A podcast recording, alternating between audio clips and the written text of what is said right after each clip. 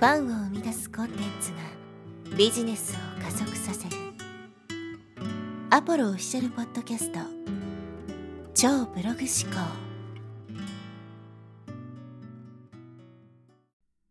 はい、こんにちは、ポロです。今日はですね、SNS 集客を成功させたいなら、まず最初にやるべきことについてお話していきます。まあ、SNS を使って集客している人多いと思うんですけど、なかなか SNS の集客ってね、えー、思ったようにいかないというケースが多いんですよね。簡単そうに見えて、実はめちゃくちゃ難しいというのがこの SNS の集客で、これはですね、ある意味、今日お話しするものですね。これを持ってるか持ってないかで、成功確率が全然違うんですね。これを理解せずに SNS 集客をしてもですね、あんまりこう、うまくいかないケースが多いわけです。で、多くの人がですね、まあ SNS 集客を、をまず最初にね、やろうとするわけですけど、まずその一つ理由としては、簡単に始められるというところがあると思うんです。Facebook にしろね、インスタにしろ、まあ Twitter にしろね、アカウントを作るだけだし、まあアカウント作って、例えばね、写真アップして、今日こんなん食べましたとかね、まあそういう投稿したりとか、そんなに難しくないと思うんですよ。例えばブログとか YouTube。ブログとかだったら結構がっつり書かないといけないし、YouTube はね、やっぱかなりハードルが高いんで、そういったところから始める人っていうのはまるで、一番と、と、かかりやすいのはやっぱ SNS なわけですね。で、そのまあ簡単に始められるイコール、まあみんなね、参入者がめちゃくちゃ多いと。参入障壁はないんで、まあ誰でもね、えー、簡単に始めるんで埋もれやすくなると。いう状況の中、自分が発信していかないといけないわけですけど、発信をしたところで、結局ね、フィードの中の投稿に埋もれてしまうみたいな。しかも一瞬でスクロールして読み飛ばされてしまうみたいな状態になるわけですね。だから、簡単そうに見えて実はめちゃくちゃ難しいのがこの SNS 集客だと僕は個人的に思っていて。で、SNS 集客をですね、決めるポイントは何かっていうですね、この人の話なら聞きたいって思ってもらえるような状況をいかに作るかですよ。だから、全然どこの誰かもわかんない人がね、例えば、ね、えー、Kindle 出版をやるメリットはこういうメリットがありますとかね。例えば、Kindle 出版に関するビジネスを自分がやっていたとして、ね、Kindle 出版をやるメリットみたいな話をしていても、そもそも聞く耳を持たないというかね、うーんって感じで流されてしまうわけですね。だから、SNS ほど、やっぱ誰が物を言うかっていうのがすごく重要な媒体なわけですよ。何を言うかよりも誰が言うかの方が重要な媒体で、だからこそインフルエンサー型の媒体なんですね。だからもうインフルエンサーが最強というかね、影響力持ってる人、芸能人とか有名人とかね、まあ、そういう人が圧倒的に影響力を持っていて、まあ圧倒的にね、そういう人たちがうまくいきやすいのがこの SNS なわけですね。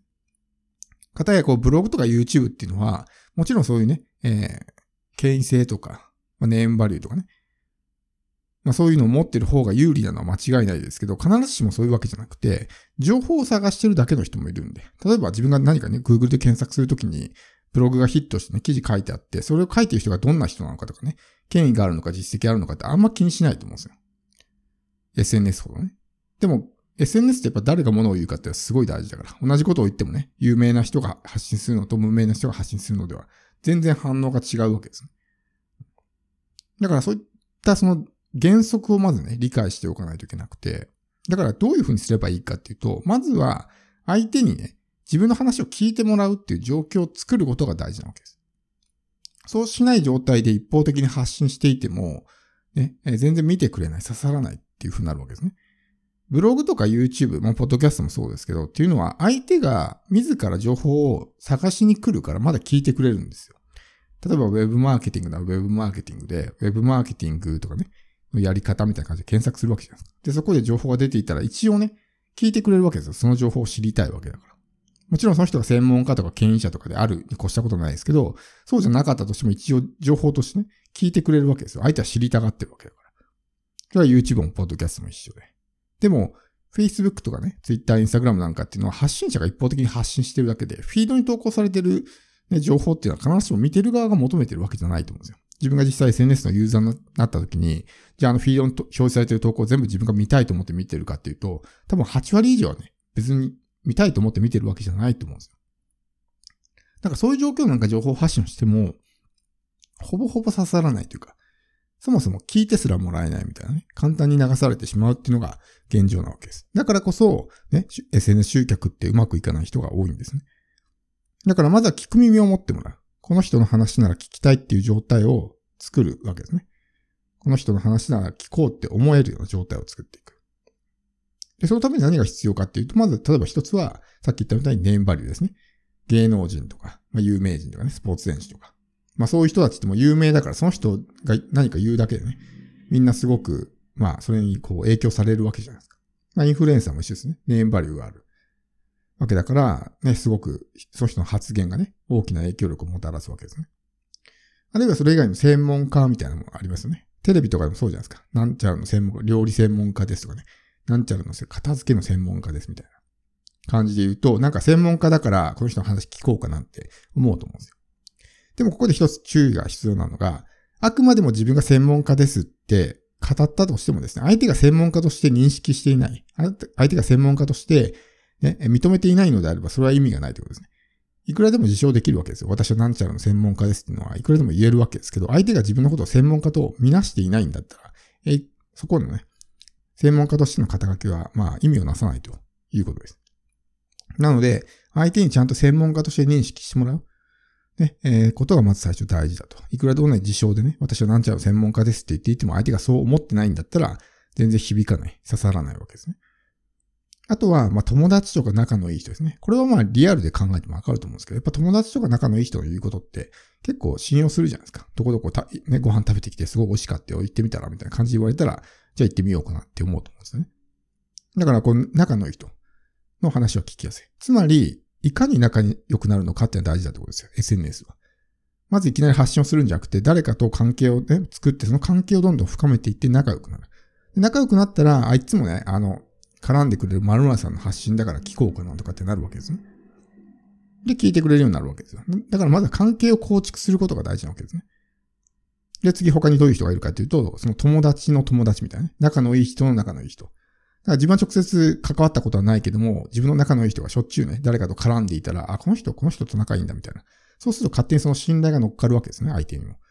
自分の仲のいい A さんの友達だからこの人もね、まあ、信頼できるとか、いい人に違いないみたいな感じで、その人の発信も、まあ、見やす、見ることが起こりやすくなるわけですね。見てくれやすくなるわけです。だから友達の友達。だから誰かと仲良くなっておけば、その先にいる人に自分の発信も見てもらいやすくなるということですね。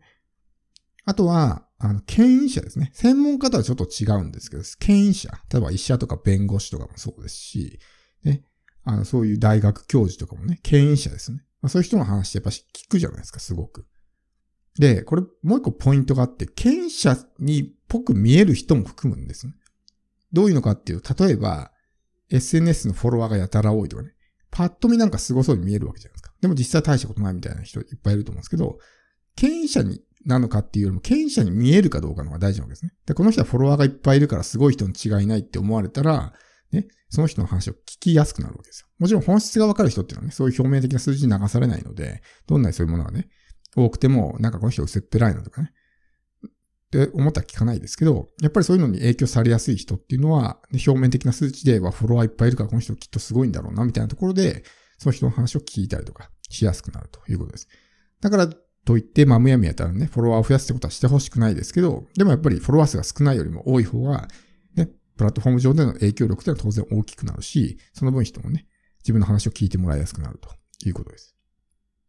で、もう一個ですね、価値観が同じ人。自分と同じ考えを持ってる人って、ね、えー、たまにこう見るじゃないですか。自分が何か思ってることを、同じこと考えてる人がたまたま発信してたら、今まであんまり全然知らなかったけど、なんかあれこの人自分と同じ考え持ってるなってちょっと気になると思うんですよ。そうすると、こう仲間意識というかね、共感が生まれて、その人の話も聞きやすくなる。自分と同じ考えを持ってるからね、好感も持たれやすいわけですね。でこれはやりやすいと思うんですよ。自分の価値観を発信すれば、その価値観にね、共感できる人は勝手に見に来てくれるし、共感してくれるわけだから、使える方法としては、さっき言った友達を増やす。要するに、この関係性を深めていくってところですね。関係性を深めていく。もしくは、この価値観が同じ人を集めていくという、これがまあ一番やりやすいと思うんですね。これは誰でもできると思うんで。っていうところで、まずは最初に誰か、誰とね、関係を深めていくのかっていうところから始めて、で、関係を深めていくのと、あとは自分の価値観を発信して、同じ価値観の人がね、集まってくるような状況を作る。そうすると、同じ価値観の人っていうのはね、まあ味方だっていうふうに認識されるんで、話も聞いてもらいやすくなるわけですね。